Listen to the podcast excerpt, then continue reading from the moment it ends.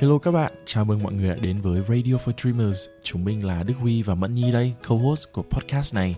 Thì đầu tiên, chúng mình muốn cảm ơn mọi người rất nhiều vì đã quan tâm và dành thời gian từ podcast của chúng mình. Radio for Dreamers là podcast về personal development qua lăng kính của một người bạn thân, một người mà sẽ không đánh giá, luôn chia sẻ và ủng hộ bạn hết mình. Ở trong Radio for Dreamers thì chúng mình muốn chia sẻ những câu chuyện gần gũi và mộng mơ của những người trẻ hoài bão đang chập chững bước vào đầu những năm 20 tuổi và chúng mình hy vọng rằng những câu chuyện này sẽ trở nên hữu ích với những ai đang trên con đường trở thành người lớn.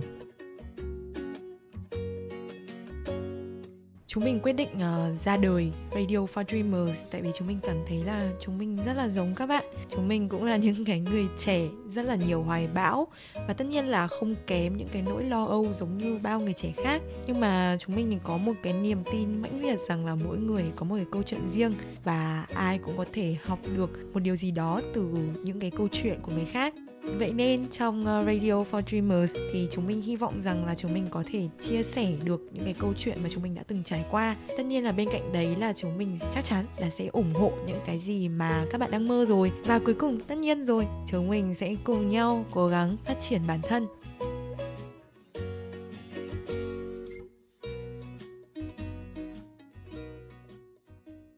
Sau hai tập đầu tiên thì tập hôm nay chúng mình đã đến tập thứ ba của Radio for Dreamers thì uh, hai chúng mình chỉ muốn gửi lời cảm ơn sâu sắc nhất tới mọi người. Ngay từ sâu sắc nghe nghe lạ nhỉ nhưng mà thật sự là chúng mình cảm ơn mọi người rất là nhiều vì đã lắng nghe chúng mình. Và theo chúng mình biết hiện tại thì là bọn mình cũng đã được may mắn lọt vào cái rank rồi. Tức là trên trên bảng xếp hạng rồi nên là cảm ơn mọi người rất nhiều luôn vì đã cho chúng mình cơ hội này và lắng nghe chúng mình.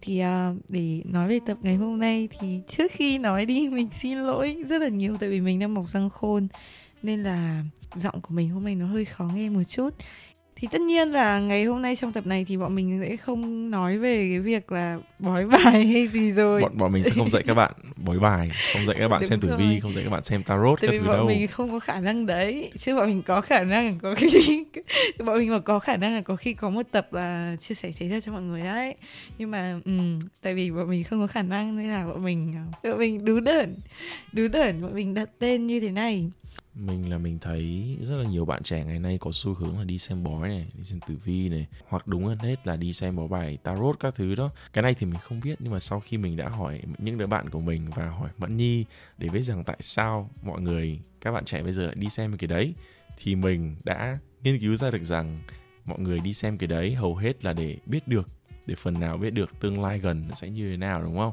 Để cảm thấy kiểm soát được những gì sắp xảy ra, những gì sắp làm để à, có một cái có một cái cảm giác chung rằng là những cái sự việc sắp tới nó tốt hay nó xấu nếu mà nó tốt thì sẽ làm cho nó xảy ra và nếu nó xấu thì hãy cố gắng thay đổi nó. Thì đối với cá nhân mình mình chưa hề đi xem mấy cái này bao giờ cả. Hình như mình nhớ là có một lần hồi hồi cấp 2 bố mẹ mình có dẫn mình đến một uh, người thầy tử vi nào đấy để xem nhưng mà chưa bao giờ tự đi xem một mình. Và đây đây là một cái thói quen mà mình cảm thấy rất là xa xỉ đối với mình. Trong cái môi trường của mình mình không hề được tiếp xúc với cái này một tí nào. Nên mình đôi khi mình cảm thấy mình không phải là Gen Z lắm mình mình không thuộc thế hệ này lắm. Nhưng mà anh không phản đối việc đi xem bói đúng không? Anh anh không phản đối việc đi xem bói anh thấy nó hoàn toàn có lý. Ừ. nhưng mà anh thấy là có nhiều trường hợp mà có những bạn đi xem bói về xong xong rồi cảm thấy nó tệ quá xong để cái việc tệ đấy nó ảnh hưởng luôn nó ừ. điều khiển luôn những gì sẽ xảy ra. Nhưng mà ở đây một trong hai co-host còn lại của chương trình này thì lại rất thích xem bói, rất là mê tín và cũng đã từng đi xem bói rất nhiều. Phạm Mẫn Nhi, em cũng muốn nêu lên một chút trải nghiệm việc đi xem xem bói, xem tử vi, xem tarot của em không? Em em chưa xem tử vi bao giờ và em không dám xem tử vi tại vì em sợ rằng là kiểu biết trước tương lai như anh nói biết trước tương lai xong em có xem cung hoàng đạo không? Em có trời ơi có một lần thì em có xem bài trà rồi. Nhưng mà về um, kiểu tử vi xem bói các thứ thì em chưa có xem bao giờ. Thì uh, thực sự là những cái lần mà em đi xem bói thì đúng như anh nói lúc nãy. Thì em thường thì cũng có lúc vui nhưng mà đa số chắc là cũng buồn. Lý do là tại vì kiểu lúc nào mà đi xem bói là lúc đấy tâm trạng em đã là không ổn định rồi. Nhưng mà em nghĩ là phần lớn lý do vì sao mà em đi xem bói trong lúc em đã không ổn là tại vì em expect và trong tương lai gần có một cái gì đấy nó tốt hơn. Ừ. anh nghĩ nhiều khi bói bài là kiểu là người ta bói xong rồi cùng mình nghĩ thế thật xong mình để mọi thứ nó như thế Ừ, và cuối cùng nó thành ra bói bài Ừ. đúng. Thành ra càng nhiều người thấy đúng càng nhiều người đi bói bài hơn. Đấy chỉ là suy nghĩ của anh thôi. Nhưng mà cái hồi mà em đi xem bói bài ấy trong lúc mà em cảm thấy tệ xong rồi cuối cùng kết quả nó lại tệ hơn thì sao? Tương lai lại tệ hơn thì thì lúc đấy em thấy nào? Em có thấy cảm giác như là vì tôi đang tôi đang tệ à, tôi đang cảm thấy buồn như thế này rồi. Mà sao lại có được cái tin là tương lai sẽ buồn hơn? Thì có phải là mọi thứ trong thế giới nó sụp đổ không? Ừ. Thì anh biết lúc đấy là như kiểu là thế? nghiện. Nghiện thôi kiểu đắp đắp một cái pad vào ấy kiểu dạng như là nói sao ta lúc buồn coi như là kiểu so sánh nên nó hơi buồn cười. Nhưng mà kiểu dạng, dạng như mọi người tưởng tượng là khi mà buồn ấy như kiểu là mình mình bị nghiện nha. Xong rồi đến lúc mà kiểu bói bài nó như một cái pad điều trị mình kiểu Ừ. đập đập lên người một cái. Ừ. nó mà đập mà mình kiểu bị nghiện hơn tức là mình buồn hơn thì mình phải đập cái nữa. Mình phải đi bói nhiều lần nữa mình thấy luôn. Những lúc nào mà mình mà buồn ấy là mình bói mình bói đến khi nào mà cái người bói cho mình bảo thôi đừng xem nữa thì lúc đấy là lúc mà mình sẽ ngừng xem bói lại và mình sẽ bắt đầu ờ, có một cuộc sống bình thường và mình chờ đến cái lúc mà nói chung là cố gắng um, improve lại cuộc sống và mọi thứ nó lại tốt đẹp trở lại đây còn Ừ. chưa phải nội dung chính của podcast đâu. trước khi về nội dung chính của podcast này thì bọn mình muốn khuyên rằng là các bạn đừng đi xem bói nhiều như Ân Nhi thôi nhưng mà nếu mà muốn đi xem để gọi là giải tỏa suy nghĩ thì cứ đi xem Ừ. một hai lần cũng được nhưng mà đừng như Yes. mình nhá yes anh nghĩ rằng là sau sau cái câu chuyện đấy của em thì anh muốn anh muốn khuyên rằng là với những các bạn đang nghe luôn anh nghĩ rằng là nếu mà mình có đi xem bói mình có đi xem tarot cái đấy hoàn toàn ok thôi cái đấy hoàn toàn có lý. Ừ. nhưng mà không nên expect là cái cuộc xem bói đấy nó sẽ như thế nào trước khi mình vào Ừ. Giả lại lúc đấy tâm trạng em đang tệ Em chỉ đi xem bói khi lúc nào tâm trạng em tệ thôi đúng không Và Ừ. em expect cái cuộc bói đấy nó sẽ Vui làm cho hơn. em cảm thấy tốt hơn Ừ. Đó Đấy là cái mà em sẽ cảm thấy tệ hơn Ừ. Nếu mà cuộc bói đấy Em không hiểu, thực sự em đúng theo đúng Ừ. theo ý muốn của em Đó Thế là nếu mà em có đi Nếu mà có đi nhá Về sau nhá Thì hãy đi với một cái đầu mở Rằng là ờ, ngày hôm nay mình đến mình sẽ tham khảo xem về tương lai gần của mình sẽ như thế nào mọi chuyện các thứ xung quanh cuộc sống mình sẽ như thế nào Ừ. nhưng không đi với một cái mong chờ nó đặt sẵn ở trong đầu mình cái đầu Đó. mở của em sẽ là anh tức là em sẽ đi cùng anh Nhưng mà thôi, đó là một chút after intro thôi. Như hôm nay thì podcast của chúng mình sẽ không nói sâu về cái này Tại vì chúng mình không đủ chuyên môn như chị Chi Đề Papillion Mà hôm nay người trẻ chọn một tủ bài sẽ là về việc đưa ra quyết định Chọn ngành nghề, học hành và công việc làm sao cho đúng nhất. Thì tất nhiên là khi mà bọn mình đặt cái tiêu đề như này thì chắc chắn là nó có ẩn dụ cho một chủ đề nào đấy. Thì chủ đề chính của chúng mình ngày hôm nay đấy chính là về việc định hướng tương lai và đặc biệt là trong công việc và học hành. Mình thì mình thấy là trong cuộc đời thì có rất là nhiều lựa chọn quan trọng mà mỗi một con người đều phải quyết định và đưa ra một uh, hướng đi nào đấy.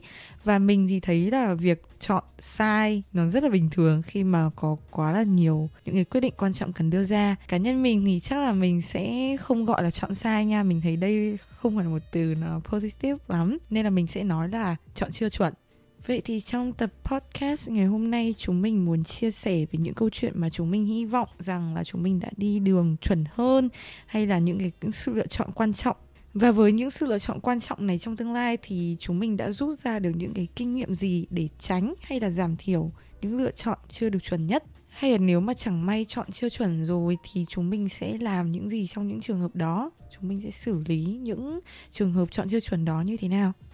Thế thì um, vào chủ đề chính ngày hôm nay thì em muốn hỏi anh Huy trước. Thế là anh đã bao giờ chọn gì nó chưa chuẩn chưa? Trong Ừ. ngành nghề và công việc của mình? Quá nhiều, khá nhiều. Um, Nhất là từ cuối cấp 3 đến hết đại học. Đó là tầm 3 năm rưỡi, 4 năm gì đấy. Thì trước khi anh nêu ra một vài ví dụ về cái chuyện anh chọn sai ngành học hay là sai nghề đi làm thì anh cũng muốn bày tỏ sự đồng cảm của mình với những bạn mà đã từng chọn sai ngành nghề và với những bạn đang cảm thấy mình chọn sai ngành nghề luôn thì mình đã từng ở trong cái cảm giác đấy rồi và mình hoàn toàn hiểu những cái gì mà các bạn đang trải qua. Và hôm nay mong rằng là cái podcast này của mình và Mẫn Nhi sẽ, gọi là, giúp cho mọi người cảm thấy nhẹ nhõm hơn về những cái quyết định đau đớn mà mình đã phải trải qua. Hồi trước khi đến Úc thì mình apply cái trường của mình hoặc là apply tất cả các trường bên úc này với ngành nghề là marketing. Oh my god, marketing. Lý do tại sao mình rất buồn cười đấy là trước khi anh Huy đi du học với mọi người ạ. Anh Huy học một cái lớp marketing design gì đấy ở nhà mình vừa tự nhiên nhớ ra thôi. Khi anh Huy nhắc đến ngành marketing này tự nhiên mình nhớ ra. Mình nhớ đến mấy cái ảnh của anh Huy design hồi đấy. Ôi làm sao để cho mọi người xem bây giờ nhỉ? không thể nào tệ hơn. Không. Anh anh miêu tả cho mọi người được không? mọi người miêu tả rằng là mình rất là passionate về cái lớp đấy. Mình rất là đam mê cái lớp đấy nhưng mà bài làm của mình vẫn tệ nhất lớp từng buổi một. Nhưng mà cái idea của mình luôn luôn được cô giáo bảo rằng là có tiềm năng nhưng mà cái visual mình tạo ra thì nó không hay. Ngoài khóa học đấy ra thì lý do tại sao mình chọn marketing hồi à, mình apply các trường đại học bên úc này là tại vì hồi đấy mình thấy mà ngành marketing khá là hot. Mình nghĩ là mình có thể làm được và mình thấy rằng là mình không giỏi toàn lý hóa bla bla bla mình không thích về cái đấy. Nên mình nghĩ rằng mình chọn mấy ngành nào mà nó nhẹ đô một tí nó sáng tạo một tí thì có thể sẽ hợp mình. Nhưng mà không không. Thì là ngay khi một năm đầu tiên mình đã bỏ luôn marketing mình đổi sang ngành kinh tế rồi thì được cái các trường bên úc này thì họ cho năm đầu là mình học các môn gọi là môn cơ bản đấy thì ai cũng phải học. Thế nên là nó không quan trọng nếu mình đã chọn cái major của mình trong năm đầu ấy chưa. Và chỉ cần chọn nó trước khi vào năm 2 là được. Thế nhưng mà ngay kỳ học đầu tiên mình học môn kinh tế đầu tiên mình đã thấy rằng là ủa hay thật đấy. Mình biết được là những cái những cái mảnh ghép trong trong cái nền kinh tế xã hội nó hoạt động như thế nào thì hồi đấy rất là passionate về cái đấy hồi, hồi đấy thích đọc tin tức à, và hồi đấy anh cũng biết được rằng bản thân thích một cái gì nó thực tế hơn hồi anh chọn marketing đấy anh nghĩ anh có thể sáng tạo được nhưng thực ra anh là một người thực tế với cả lúc lần đầu anh học marketing 101 ấy, ừ. um, cái môn marketing đầu tiên ấy thì anh mới thấy rằng là nó không đúng những cái gì mình expect lắm nó không giống những cái những cái TVC ừ. mình xem trên hiểu, TV hiểu. thì nó như kiểu expectation và reality thôi ừ, thì thực ra là hôm nay ở sau khi mình yêu nhau gần 2 năm rồi thì đây là lần đầu tiên em biết là anh đã từng học kinh tế. Thế cuối cùng là lý do vì sao mà anh lại từ kinh tế anh lại nhảy sang ngành tài chính sau cùng. Tại vì học kinh tế thì ra rất là chung chung. Học kinh tế ở nước ngoài nó không giống học kinh tế ở Việt Nam. Cái bằng kinh tế ở Việt Nam là một trong những bằng mà anh thấy là kiểu em học rồi, em sẽ có thể vào rất là nhiều ngành có thể làm rất nhiều ngành. Nhưng mà bên này những người học kinh tế đầu ra của những người học kinh tế đấy thực ra không có nhiều lựa chọn lắm. Lý do tại sao thì chính là tại vì sự thực tế của các ngành khác. Nếu mà em muốn làm thiên về tài chính nhiều hơn thì thực ra những người làm ngành tài chính người ta có thể đánh bại em ngay. Nếu em muốn làm Hiểu về em. ngân sách nhiều hơn ừ. thì những người học accounting những người học kế toán hoàn toàn để làm tốt hơn em. Và same goes for marketing và HR các thứ họ đều specialize vào mảng gì đấy anh chỉ muốn nói rằng là những cái công việc mà một người học kinh tế có thể làm được ngay sau khi ra trường nó không có nhiều. Và thường những công việc đấy nó cần đòi hỏi nhiều kinh nghiệm và nó rất là vĩ mô. Thế nên cuối năm 1 trước khi vào năm 2 đã chuyển qua tài chính. Thì anh thấy tài chính là một cái mà nó cũng đáp ứng khá là nhiều cái sự thực tế của anh. Thì thực ra anh không giỏi toán lắm, nhưng mà tài chính thì anh không cần giỏi toán để mà học được tài chính. Vậy nên đó là cái quá trình riêng trong một năm thôi nha. Thứ một năm rưỡi là từ hết cấp 3 design marketing sau cái năm đầu sau cái kỳ một năm đầu là economics và cuối cùng là hết năm đầu là finance và chốt finance từ đấy. Với lúc đấy không có quay lại nữa. Thế sao sau 3 năm học đại học ấy cùng anh đi làm anh vẫn không không chọn ngành tài chính vậy? Và đấy lại là một cái thứ hai. Thực ra là không phải vì ờ, anh fail tài chính là cái gì cả. Anh thấy là trong trong hai năm còn lại mà anh học tài chính chuyên sâu ấy anh thấy là có những lúc anh học khá là ok ừ. anh cái hồi mà anh đi thi cái CFA Research Challenge đó thì ừ. cũng là một trong năm người được chọn của trường để đi thi cái cuộc thi phân tích tài chính đấy ừ. gọi là cuộc thi phân tích tài chính cổ phiếu chứng khoán ấy, các thứ này kia ừ. đó thế thì hồi đấy anh khá là thích nhưng mà anh cảm thấy rằng là anh um, cái việc làm tài chính ấy tại vì anh đã đi intern tài chính được một số lần rồi cả ở Việt Nam cả ở úc nó đều những công việc back office kiểu ngồi làm financial modeling xong làm xong ngồi làm kiểu financial forecast này kia. Thì anh mới thấy rằng là thực sự anh không thích cái kiểu là ngồi cả ngày 8 tiếng nhìn một đống con số nhìn một đống excel xong rồi ngồi bấm bấm bấm bấm các cái các cái um, phương pháp các cái công thức. Thì đấy không phải là cách anh muốn dành cái thời gian của anh sau khi anh tốt nghiệp đại học. Thế nên là hồi đó sau khi tốt nghiệp đại học anh mặc dù anh có tìm những công việc tài chính để mà anh backup. Ừ. nhưng hầu hết anh vẫn tìm các công việc về sales và business development vì đấy là những công việc mà thỏa mãn cái sở thích của anh hơn cái con người của anh hơn. Thì nếu mà bây giờ cho anh chọn lại một trong tất cả những cái quyết định vừa rồi thì anh có chọn lại quyết định nào? Cái này rất là buồn cười. Nếu mà cho anh chọn lại um, anh sẽ không chọn cái đầu ra của anh nói cùng anh làm sales BD anh vẫn muốn làm công việc hiện tại anh đang làm. Nhưng mà nếu được chọn lại ngành ấy thì anh sẽ chọn international relations hoặc là politics. Tại vì rằng là làm xong thì mới thấy mình không đam mê tài chính này đúng không? Đây là nụ cười kiểu vừa buồn. Đau đớn đau đớn mà cũng buồn cười. Nên là những bạn nào mà đang cảm thấy là chọn ngành ngành của mình đang không phù hợp lắm thì, thì đây kể... là những nụ cười, nụ cười cảm thông. Kể kể xong rồi mới thấy là 3 năm của anh đúng là Khổ kiểu một kiểu kiểu như một cái roller coaster luôn kiểu là đi lên đi xuống này kia. ừ, đi lên đi xuống là tàu lượn siêu tốc. Ờ tàu lượn siêu tốc đó kiểu đi lên đi xuống. Thì tại sao anh muốn chọn international relations sau khi anh học tài chính 3 năm để mà anh end up làm sales ở VD thì anh thấy là cái thời gian 3 năm học tài chính này nó không đáng anh sẽ muốn học cái gì mà anh thích hơn Ừ. thì đó chính là tìm hiểu về những cái đất nước uh, những cái mối quan hệ international trades international ừ. relations uh, các cái mốc lịch sử và các cái um, dynamics của vấn đề chính trị xã hội ừ. của thế giới đấy là cái mà anh khá là thích khá là đam mê ừ, nghe giống anh hơn ừ. anh mà bảo cái um, gọi là quá khứ của anh là roller coaster rồi thì không biết cái của em nó là gì nữa. Anh nghĩ là Mẫn Nhi cũng rất là roller coaster. Nhưng ừ. mà những quyết định của em anh nghĩ là uh, nó to hơn quyết định của anh khá là nhiều. Yeah. Nó không chỉ, chỉ ừ. còn là vài cái ngành như anh. Đúng rồi. Trời ơi nếu mà những bạn nào mà đã đã biết mình từ trước rồi chắc là chán ngấy câu chuyện này của mình rồi ấy. Tại vì câu chuyện này của mình nó được nhắc đi nhắc lại quá là nhiều rồi. Tại vì đấy thật sự là là một trong những ừ một trong những gì tạo nên con người của mình bây giờ luôn cũng như là một trong những gì mà mình không biết nói sao nữa. Nó nó vừa cho mình rất nhiều trải nghiệm tệ cho mình rất là nhiều trải nghiệm tốt và bên cạnh đấy là cũng đem cho mình rất là nhiều cơ hội khác. Thì uh, chắc là kể qua một chút về câu chuyện của mình đi thì tóm tắt nha. Chứ còn câu chuyện dài thì nó dài lắm.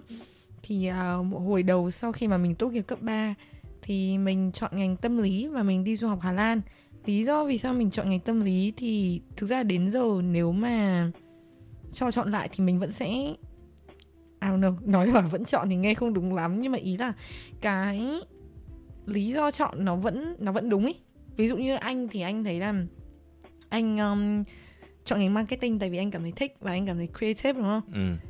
Nhưng mà anh cảm thấy nó không đúng lắm đúng không? Thực ra anh vẫn rất là interested về marketing, anh chỉ là anh không thấy anh học được thôi.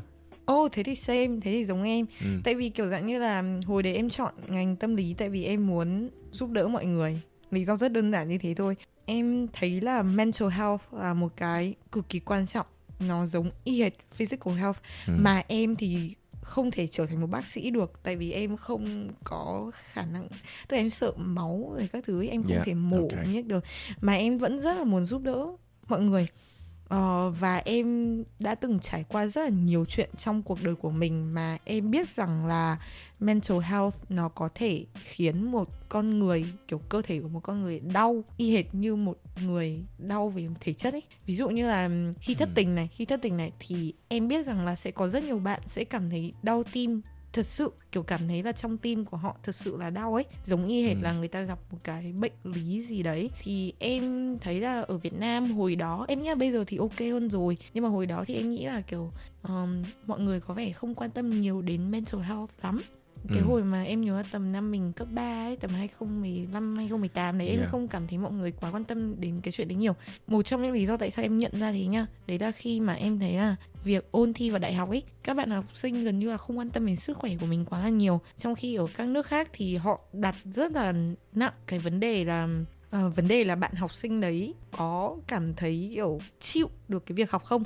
Còn ở Việt ừ. Nam thì em nghĩ là chắc là thời điểm đấy mọi người chỉ nghĩ là à đây là stress bình thường khi mà uh, mình học đại học thôi mình chuẩn bị vào đại học thôi. Thì thực ra hồi đấy thì em nghĩ là nếu mà khi mà mình học xong ngành tâm lý thì có thể là mình về và mình giúp được rất là nhiều bạn. Và em cũng khá là tin ngành đấy sẽ một ngành phát triển khá là tốt trong tương lai nữa. Và đến giờ em vẫn thấy thế. Anh cũng thấy nhưng mà sau khi em học một năm thì em cũng giống anh, tức là em cảm thấy là ngành này nó không hợp mình nhiều. Thứ nhất là là cũng giống như anh luôn, là lúc mình học ấy, thì em không thấy là những cái gì mà mình học nó đúng với expect của mình lắm. Em cũng là một người mà thích ra ngoài và giao tiếp, nói chuyện với thật là nhiều người. Nhưng mà kiểu học ngành tâm lý thì em suốt ngày chỉ có ngồi đọc sách, research, viết thì lúc đấy em cảm giác là thực sự là sau khi mà học như thế thì em thấy là 3 năm đại học của mình nó sẽ chỉ quanh quẩn trong phòng và ngồi đọc sách. Ừ. thì em thấy là nó ừ, không chắc là không được như mình mong đợi. Thì lúc đó lại rất là vô tình là cái khoảng thời gian đó ở bên Hà Lan em lại bắt đầu làm YouTube. Thì khi mà em làm YouTube về rồi thì em mới nhận ra là à mình hoàn toàn có cách làm được những cái ý định mà mình muốn này cho các bạn mà có một cách nhanh hơn đấy là qua YouTube. Khi mà em hoàn toàn có thể Ừ. quay video và em chia sẻ được cho những bạn ờ, khán giả của em những cái mà em cảm thấy là có thể sẽ giúp bạn ấy tốt hơn trong về mặt tâm lý này. Ừ. thì hồi đấy em có làm một cái vid là sau chia tay. Thì kiểu rất nhiều bạn đã nhắn tin cho em là các bạn ấy move on được rồi các bạn ấy cảm thấy là healing hơn rất là nhiều. Thì đối với em đấy là đây, đây, đây là đúng đúng những cái gì mình mong muốn thôi. Quay lại um, câu chuyện chọn ngành thì sau đó là em mới quyết định là dừng học tại Hà Lan. Và áp lại một ngành khác Ờ, cái này thì clear một chút nha lý do tại sao phải dừng học tại Hà Lan là tại vì hồi đấy nếu mà em muốn chuyển ngành ý, thì em phải apply lại từ đầu như một học Ừ. sinh mới tinh chứ nó không đơn giản như ở úc là Yeah. cứ muốn đổi Ok. ngành trong trường là em đổi ngành tại sao lại thế Ừm, đấy là kiểu quy chế ở bên đấy á tức là Ờ. tại vì cái ví dụ như anh anh bảo là ngành marketing của anh hay là ngành um, kinh tế ngành tài chính của anh thì nó luôn luôn có cái năm nhất đầu tiên mà nó học các môn trùng nhau nhưng mà Dạ. đối với bên Hà Lan ấy thì anh học ngành nào là cái môn đấy nó ra ngành đấy luôn trong Ờ, cả quá trình em học ngành tâm lý là không hề có một môn gì đụng chạm đến cả truyền thông cả. Và trong ngành truyền thông thì cũng không có môn nào đụng chạm đến econ hay là business cả. Nên là ai mà muốn học cái gì khác thì phải chuyển như cái kia. Maybe sẽ save được một vài cái credit nhưng mà mình vẫn phải apply lại từ đầu như các bạn học sinh khác. Thì hồi đấy em bắt buộc phải về Việt Nam mà tại vì khi mà em quyết định là em dừng học ngành tâm lý lại ấy, là cái um, gọi là deadline apply cái, cái kỳ mùa hè sau đấy là nó đóng rồi. Tức là nếu mà bây giờ em tiếp tục học ở Hà Lan là coi như em sẽ phải gap một năm và em không thể nào học tiếp được Ừ. cái năm sau đấy. Ờ, ok. Thực sự là em rất đồng cảm với những bạn nào đang đi du học và cảm thấy là mình không học hợp ngành. Tại vì hồi đấy là bây giờ ok mình dừng học tại Hà Lan này mình về này. Thì đầu tiên là mình không hề thấy bất kỳ một người bạn nào xung quanh mình tự nhiên bỏ dở ra chuyển ngành như thế cả. Hồi đấy nhá Ừ. hồi đấy là em không hề biết là có người chuyển ngành luôn á. Em cứ nghĩ là kiểu bạn nào lên hồi đấy ngây thơ lắm. Em cứ nghĩ là bạn nào lên đại học là cũng học cái ngành đấy từ đầu đến cuối luôn. Em không biết là các nước khác à em có biết là các nước khác được chuyển ngành nhưng em không nghĩ là kiểu sẽ có ai gặp nhiều khó khăn như em ý. Và Ừ. hồi đấy em khá là lo tại vì em sợ rất là nhiều người đánh giá. Nói, nói chung là nói về cảm xúc hồi đấy thì thực sự là nhiều cảm xúc lắm mọi người ạ nhưng mà cảm xúc của em mà nó bao trùm em nhất lúc đấy nó là cái gì? Có phải cảm giác sợ định kiến không? Hay là cảm giác là mình học chậm hơn mọi người? Hay là mình sẽ không hoàn thành được những cái gì mình mong muốn? Ừ. Em nhận ra là có ba cái khiến em rất là sợ lúc đấy. Đầu tiên là sợ định kiến nhá. Tại vì lúc đấy em không hề quen ai giống em cả. Thì mình sợ là mọi Ừ. người nói là mình kiểu không học hành tốt ấy. Dạ. Thì thì em cũng hơi lo ấy. Tại vì kiểu từ bé đến lớn toàn học trường chuyên lớp chọn thì em em biết là không nên suy nghĩ như vậy nhưng mà kiểu tại vì từ bé đến lớn đã có một cái history là mình lúc nào cũng học trường chuyên lớp chọn rồi. rồi. Nên là là kiểu bí thư các thứ nữa Ừ nên là kiểu dạng như là bây giờ mà mọi người bảo là bé này học không được cái thì mình cũng kiểu tự nhiên sợ sợ sợ sợ xong rồi cũng Ừ. kiểu không muốn bố mẹ kiểu bị ai nói ấy. Cái lý do thứ hai đấy là em sợ học chậm hơn kiểu tại vì các bạn vẫn học còn mình tự nhiên mình đổi thế thì là tự nhiên rất là sợ ừ. mà em nghĩ là lý do lớn nhất và cũng là lý do cuối cùng đấy là em không biết là với cái ngành mà em đổi sau này sau cái tâm lý đấy thì nó có thật sự đúng không? Nó có thật sự chuẩn không? Ừ, ok. Mà ừm, lý do tại sao có cái cảm xúc như vậy là tại vì ok bây giờ bố mẹ đã chi cho em một ờ, một một năm tiền học bên Hà Lan rồi. Mà sai một lần nữa thì thì lúc đấy du học làm sao cũng ảnh hưởng cả mình ảnh hưởng cả bố mẹ nữa. Thì thực sự hồi đấy rất sợ thì cái lúc mà em chọn là em phải về ấy, ừ, thì em đã có trong đầu là em sẽ chọn em sẽ chọn ngành gì tiếp theo chưa? Chưa thế anh mới phải hiểu lúc đấy em Ừ, sợ mức nào ok. tức là mình quyết định là mình dừng mà mình không có bước đi thứ hai. Mà bây giờ khi mà rất nhiều bạn hỏi em nhé là em luôn luôn khuyên các bạn là phải có cái gì lựa chọn tốt đằng sau rồi thì lúc đấy Ừ. mới bắt đầu là là mình mới bắt đầu lựa chọn ừ, là mình có chuyện hay không. Và hồi đấy là em chỉ biết rằng là em em không hợp em không hợp cái này nữa thôi và em bắt buộc em phải dừng. Tại vì em cảm giác là nếu em chỉ cần gọi là thức dậy một ngày nữa và nó có một ngày nó lặp lại như thế nữa thôi là em cảm thấy là cuộc sống của mình nó không ý nghĩa ấy và Ừ. em không muốn sống một cuộc sống như thế. Ok. Thế là em quyết định em về. Thì ờ, khi mà em về thì bố mẹ lại thấy là có khả năng là mình có khả năng em sẽ không đi du học tiếp được nữa. Tại vì có thể ừ, đó rất là đơn giản là apply không được học bổng này. Ừ ok. Lúc đấy là em đã có idea là em sẽ đi du học úc rồi. Lý do là tại vì um, đầu tiên tất nhiên rồi úc là một đất nước sự rất là tuyệt vời. Đến giờ sang em vẫn thấy nó tuyệt vời. Ừ. Ờ, hợp tính cách của em cũng gần Việt Nam đi lại dễ mà nhất là nó ngược mùa ấy. Thế là về được Tết với bố mẹ này rồi um, khí hậu cũng thích và cuối cùng là đặc biệt là nó có cái mùa kỳ học mùa xuân. Tức là ví dụ với những đất nước khác thì em phải chờ đến tháng 6 năm sau em mới được đi học lại chẳng hạn. Ừ. Tức là em phải gap một năm. Nhưng mà riêng với úc em chỉ cần gap nửa năm thôi. Ừ. Nhưng mà úc ok make sense. Nhưng mà úc thì nếu mà không có học bổng thì là một nước đất nước khá là đắt đỏ. Thì hồi đấy thì bố Yep. mẹ bảo là thực ra là nghe nghe xong cái câu chuyện này em không biết là có save tiền không hay là phung phí tiền hơn?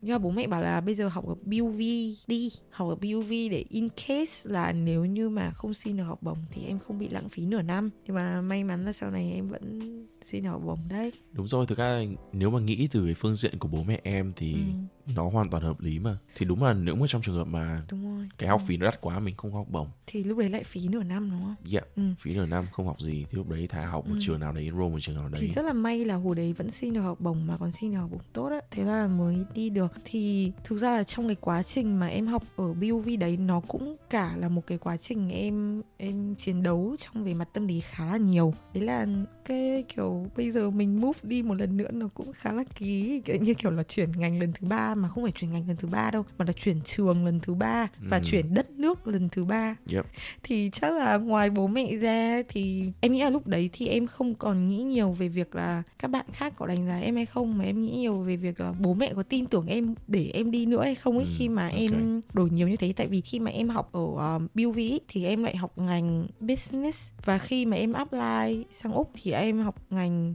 uh, truyền thông. ừ. và hồi đấy khi em áp như thế là bố em đặt rất nhiều câu hỏi cho em. Là tại sao lại chuyển ngành một lần nữa? Tại nếu mà em áp đi úc mà em vẫn chọn business nha thì có thể một câu chuyện nó đã đơn giản hơn rồi. Thì hồi đấy cũng đấu tranh khá là nhiều để chứng minh với bố mẹ thấy là mình chọn đúng cũng như là đối mặt với bao nhiêu ừ, định kiến rồi stress là có học bổng hay không nên ở lại hay nên đi ờ, rồi học hành các thứ nữa nói chung là hồi đấy rất là căng thẳng luôn không biết phải làm sao rối loạn gọi là rối loạn Ừ. chắc là các bạn nào mà đang nghe đến đây thì các bạn thấy rằng là ồ, chắc chắn là các bạn không một mình đâu đúng không tại vì em là có những cái quyết định nó rất là là Lớn. như thế Lớn. Ừ. ở trong cái tuổi mà vừa qua cấp 3 học một năm đại học xong rất nhiều biến động trong cái năm đấy Ừ. đúng không Đúng rồi, sau một năm là, Ừ. là choáng á Yeah, đó thì đấy là cái phần đã bao giờ chọn gì chưa chuẩn chưa thì câu trả lời của chúng mình là rất nhiều lần rồi. Thì để chốt cái phần này thì Mẫn Nhi anh có một câu hỏi nó hơi ngoài lề một chút và cái này là có nhiều bạn các bạn thắc mắc nha. Thì em thấy là nên chọn ngành mình yêu thích hay là nên chọn ngành kiếm nhiều tiền? Cá nhân em thấy thì em nghĩ nghe qua câu chuyện của em thì mọi người cũng đoán được là em chắc chắn sẽ chọn ngành mình yêu thích ý. lý do rất đơn giản thôi. Nhìn tương lai gần nha. 3 năm học đại học của mình 4 năm học đại học của mình. Thì em thấy là khi mà mình chọn một ngành mình yêu thích ý, thì uh, mình sẽ cảm thấy việc học nó nhẹ nhàng hơn. Tại vì em biết rằng là lên đại học, Cái này là sau khi một năm học ở Hà Lan rồi, Sau một năm du học rồi thì em nhận ra, Đấy là khi mà lên học đại học ấy, Thì mình sẽ phải tự học rất là nhiều. Mà nếu đấy không phải là một thứ mà mình yêu thích ấy, Thì em không nghĩ là với tính cách của em đi, Thì em không nghĩ là em sẽ ừ, đầu tư thời gian ra và tự học Nếu mà ngành học của em về sau mà kiếm không ra nhiều tiền thì sao? ừ. Cái đường đi nó chắc Ừ. trở về mặt sự nghiệp hơn thì sao? thì đấy là về tương lai gần nha tức là việc học mình enjoy đã và khi mà em thấy là khi mà mình enjoy cái việc ờ, cái ngành, ngành học của mình thì mình sẽ học giỏi mà khi mình học giỏi Ừ. thì mình sẽ có được một công việc tốt và kể cả công việc nó lúc đầu nó là lương thấp đi thì đấy vẫn sẽ là đam mê của mình và mình sẽ vẫn gọi là đầu tư công sức cho nó nhiều để mình rèn luyện những cái kỹ năng để mình bổ sung cho cái ngành nghề đấy Ừ. thì em thấy là thường là những cái ngành nghề mà mình yêu thích thì mình cũng hay có một cái sở thích và cái skill à tức là mình hơi có một chút tài năng trong cái ngành Dạ. đấy rồi thì mình mới thích nó đúng không? Đúng rồi đúng rồi. Em nghĩ là với cái việc là mình có một chút kể cả nhiều chút thì tốt mà dù mình chỉ có một chút thôi cộng với cái việc là mình đầu tư nhiều thời gian cho nó ấy thì em nghĩ là không sớm thì muộn mình cũng sẽ trở nên giỏi trong cái ngành đấy. Và khi mà mình trở nên giỏi cái ngành đấy thì mình cũng sẽ kiếm được nhiều tiền thôi. Quay đi quẩn lại thì em vẫn thấy là nên chọn ngành mình yêu thích. Tại vì chọn ngành kiếm nhiều tiền mà mình không quá thích thì cũng không sớm thì muộn. Mình sẽ muốn thử những cái khác. Ok, thì đấy là wrap up cái phần vừa rồi của mình. Sang cái phần tiếp theo mà bọn mình muốn nói đến. Thì sau khi mọi người đã nghe thấy những cái lựa chọn chưa chuẩn của mình rồi, mà nó là rất nhiều lựa chọn chưa chuẩn nha, thì bọn mình cũng muốn nói một chút về cái việc nếu lỡ chọn chưa chuẩn rồi thì có cách nào để mình quay lại để chọn nó đúng không? thì chắc là em hỏi anh trước đi. Anh thấy là làm sao để có thể tránh được việc chọn chưa chuẩn? Tại bảo là nếu mà chọn có cách nào chọn chuẩn không thì tất nhiên là tốt quá rồi. Nhưng mà sẽ luôn luôn có cái trường hợp mà mình chọn chưa chuẩn mà. Thì anh thấy là có cách nào để mình tránh được cái việc chọn chưa chuẩn không? Ừm, có một cái mà anh nghĩ rằng là anh đã làm chưa đủ trong cái thời gian trước khi học đại học của anh. Mà nếu quay lại thì anh nghĩ là anh sẽ làm. Đó chính là anh muốn thử nhiều hơn anh muốn làm nhiều hơn. Thực ra trong cấp 3 anh khá là sống ẩn. Anh khá là gọi là kín tiếng không không như Mẫn Nhi. Anh không phải à, gọi là siêu sao của trường hay là hot girl của trường. À nhầm hay là hot boy của trường nhầm. Anh bảo là hot girl trường anh chắc em biết rồi. Thì anh muốn đưa bản thân ra khỏi comfort zone nhiều hơn để mà thử nhiều hơn. Thì đấy cũng sẽ là cái lời gọi là cái two cents của anh đó cái lời gọi là lời khuyên nho nhỏ với những bạn đang nghe thì hãy cố gắng thử càng nhiều càng tốt. Hãy luôn đặt ra những cái câu hỏi để khẳng định giá trị của cái việc mình đang làm, rằng là mình có enjoy cái dự án, cái công việc mình đang làm hay không, cái việc đang làm này đang giúp mình như thế nào, nó đang giúp mình có được gì, và mình có thấy là mình sẽ làm tiếp cái công việc này trong tương lai không, hoặc là công việc tương tự trong tương lai không. Mặc dù anh không thử quá nhiều trong cái thời gian cấp 3 của anh, nhưng mà đồng thời thì anh lại bù lại cái đấy trong cái khoảng thời gian đại học của anh. Đó là lý do tại sao mà anh đổi mấy ngành liền trong cái khoảng thời gian đại học đó, thì đây là những cái câu hỏi anh luôn đặt trong đầu để mà anh luôn cảm thấy là mỗi sáng mình thức dậy, mình có muốn học ngành này, mình muốn làm công việc này. Và nếu thực sự mình đang không enjoy việc đó thì mình sẽ phải làm thế nào trong tương lai gần hoặc trong tương lai xa? Và cái plan của mình về sau sau khi tốt nghiệp là như thế nào? Thì thực ra là những thứ anh làm là thực ra rất là logic. Anh thường là theo một cái khuôn mẫu. Anh tự đặt ra cho chính mình để mà anh đi tới được cái mục đích cuối cùng của anh. Và cái phương thức, cái means để mà đưa ra được cái khuôn mẫu đấy, thì đối với anh nó cuối cùng là vẫn là mình phất mình ra khỏi cái comfort zone của mình là mình thử càng nhiều thứ càng tốt. Thực ra về phần em thì em cũng thấy thế. Khi mà em khuyên bất kỳ một bạn nào là, Ok, làm sao để em chọn chuẩn ngành đây? Rất nhiều bạn hỏi em thế thì em cũng thấy là Chỉ có một cách là thử thôi.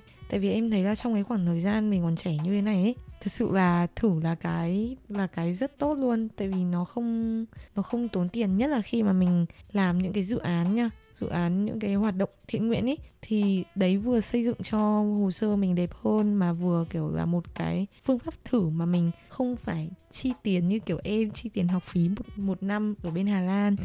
đó thì em thấy là thử càng nhiều thì càng tốt. Nhưng mà khi mà chỉ cần thử mà có một cái hướng đi gì đấy nó phù hợp cho bản thân mình rồi thì mình thêm mình nên thử nó sâu thêm xem xem là mình có thật sự hợp nó hay không cũng như là phát triển cái kỹ năng đấy sâu hơn. Rồi anh có một cái ví dụ mà anh nghĩ rằng là cái này có thể giúp mọi người.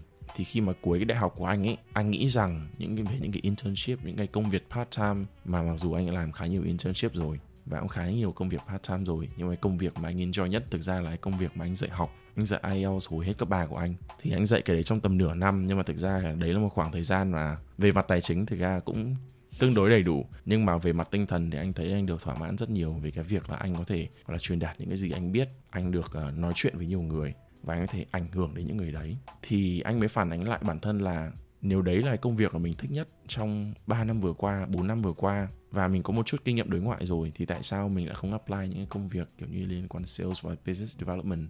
Tại vì những công việc đấy có tính chất làm việc với người ngoài rất là nhiều. Anh cũng được nói chuyện với người ngoài anh cũng được educate người ta về sản phẩm của công ty anh. Đấy chính là cả những những cái gì anh làm hàng ngày bây giờ và cuối cùng anh được build những cái relationships đấy để mà giúp anh hoàn thành nhiệm vụ của anh ừ. thì anh vừa giúp được công ty vừa Em giúp hiểu. được chính anh Ừ. Thực ra là cái đấy cũng là một cái mà em cũng nhận ra gần đây thôi Thế là đôi khi không nhất thiết là phải thử những thứ gì quá cao siêu đâu Mà mình chỉ đơn giản là nhìn lại những gì mình đã làm Ví dụ là hôm trước em thấy có một bạn bạn ấy bảo là bạn ấy rất thích làm uh, HR rất thích mà làm về nhân sự ừ. thì em ấy bảo là ờ thì có phải là em là một đứa mà rất là hay kiểu um, giải quyết vấn đề trong một nhóm bạn không ừ. là một đứa mà rất là hay rủ dê bạn bè đi chơi và như kiểu là là cái cầu nối cho mọi người ấy yeah. thì nó bảo là nó đúng là như thế thật thì thế là biết luôn là chỉ cần những cái tính cách rất là nhỏ trong những cái công việc rất là nhỏ đời thường ừ. từ bé đến lớn thôi là mình cũng hoàn toàn biết được là mình có hợp với một ngành nghề gì đấy hay không yeah. nhưng mà tất nhiên là để mà mình biết được là mình có hợp với một ngành nghề gì đấy hay không thì em nghĩ là có một điều nữa vô cùng quan trọng đấy là ngoài việc thử và làm ra nha đấy là tìm hiểu mình phải thật sự tìm hiểu xem ngành đấy nó thật sự là như nào yeah. đôi khi là mình nghĩ về ngành đấy nó một kiểu nhưng mà sau đấy đến lúc mình học hay mình làm nó lại là một kiểu khác. Đúng rồi. Ừ. đừng như mẫn nhi và đức huy. Thế mẫn nhi anh có một câu hỏi cho em mà anh nghĩ rằng là sau sau khi nghe tập này xong đến cái giây phút này mọi người cũng sẽ thắc mắc cái này. Thì em có bí quyết gì hay em có tip gì cho cái việc chọn sai rồi? Thì có cách nào để chọn lại hoặc sửa lại không thì cá nhân em thấy là chọn sai rồi nói thật nha. Sau khi trải qua tất cả mọi chuyện rồi em thấy là chọn sai rồi nó không phải vấn đề gì cả. Nên là nếu với những bạn nào đang chọn sai ngành và cảm thấy không thể chọn lại thì mọi người ơi yên tâm đi nó không phải vấn đề gì to tát đâu.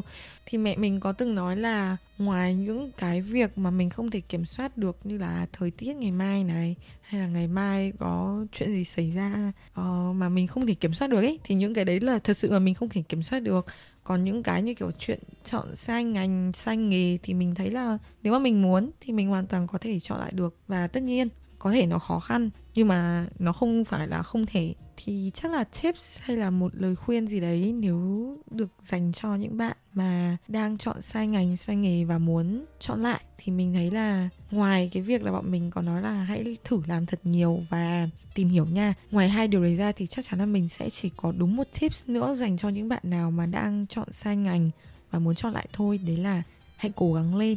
Ờ, nghe thì hơi buồn cười nhỉ nhưng mà mình thì mình có một cái niềm tin rằng là nếu như đã cố gắng hết sức rồi thì chắc chắn là mình đang đi đúng hướng.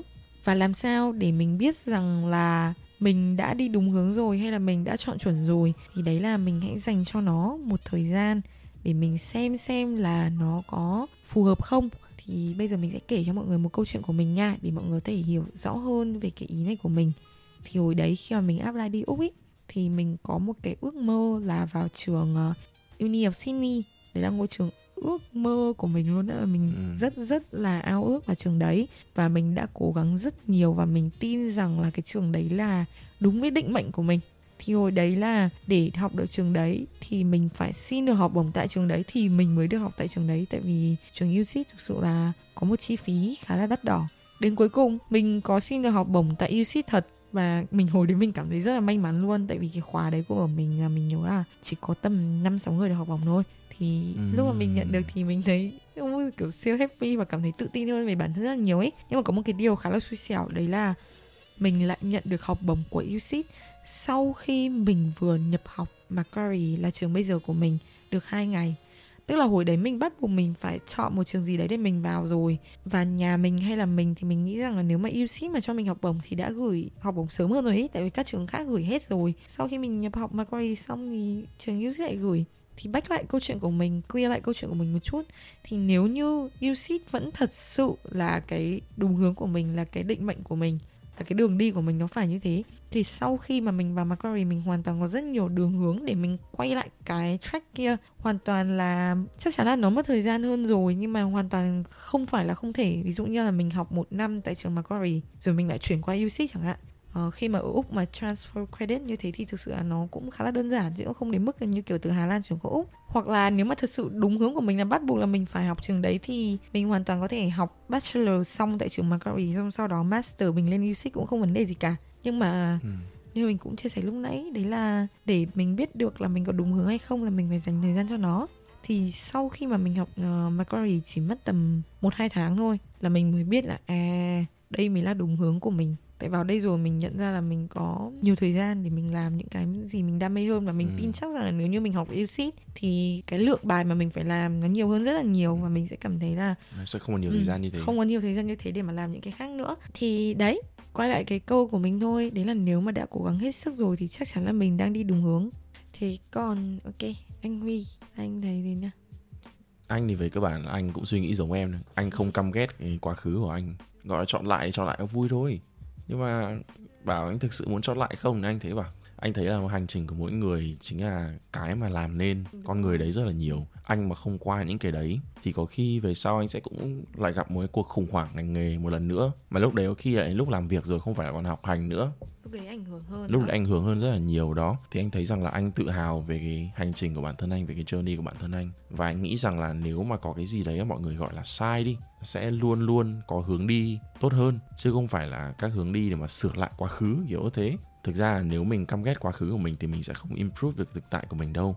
Thế nên rằng là mình chỉ có một cách duy nhất thôi. Với những ai mà cảm thấy rằng là mình đã lựa chọn sai thay vì, gọi là, hận bản thân ấy, thì hãy embrace cái lựa chọn đấy, embrace cái hành trình của mình. Và trên chặng đường đấy, along the way thì sẽ luôn luôn có cánh cửa để dẫn bạn đến cái một cái hướng đi đúng cho bản thân. Vì nếu mà so lại cái việc mà cuối cấp 3 mình muốn đi sang bên này học marketing xong rồi đến hành trình bây giờ mình làm sales và BD này nó một thứ rất là xa nó rất nhiều quá trình xuyên suốt ở đấy. Và trong mỗi quá trình mình lựa chọn cái gì mình đều cảm thấy là mình đúng rồi. Nhưng mà xong ở đấy mình thử thêm ừ. mình lại thấy là mình hoàn toàn có thể làm khác đi hoàn toàn có thể làm thế này nó hợp với bản thân mình hơn. Mà thực ra em thấy là với mỗi một sự lựa chọn của mình thì mình đều học được một cái gì đấy yep, mà. definitely. tại vì đến giờ tất cả những cái gì em có đến giờ không phải là tại vì em một phát em qua úc có thể là em qua úc có khi còn chẳng được như thế này. Yep. mà em bắt buộc em phải qua Hà Lan về Việt Nam mới trưởng thành và kiểu đúng rồi. ấy. Và cuối cùng thì phải có những cái đấy thì em mới biết được rằng là em bản thân em hợp gì ở đâu bản thân em là ai ừ. em muốn làm gì về sau. Và thì đúng là nếu mà nói là lựa chọn sai đúng không? Thì phải có cái gì đấy nó đúng với bản thân mình hơn so với cái sai đấy thì mới thấy cái đấy là đúng sai. rồi. đó. Thế nên nếu thấy cái đấy là sai và có cái khác là đúng rồi thì tips của anh là đi theo cái đúng và cuối cùng, khi mọi người nghe đến đây rồi thì bọn mình muốn cảm ơn mọi người một lần nữa, rất là nhiều. Vậy thì title người trẻ chọn bộ tự bài ngày hôm nay thì bọn mình chỉ muốn gửi gắm một cái thông điệp là với sự cố gắng và quyết tâm thì kể cả đã chọn hay là chưa chọn thì cuối cùng vẫn sẽ có cách để chọn đúng. Một lần nữa thì chúng mình muốn cảm ơn mọi người rất nhiều vì đã nghe đến đây. À, rất là hy vọng là chúng mình có thể gặp lại mọi người trong những tập podcast sau của chúng mình. Và mọi người đừng quên follow insta của chúng mình nha. Đấy là bye radio for dreamers. Và tạm biệt mọi người. Bye bye. Bye bye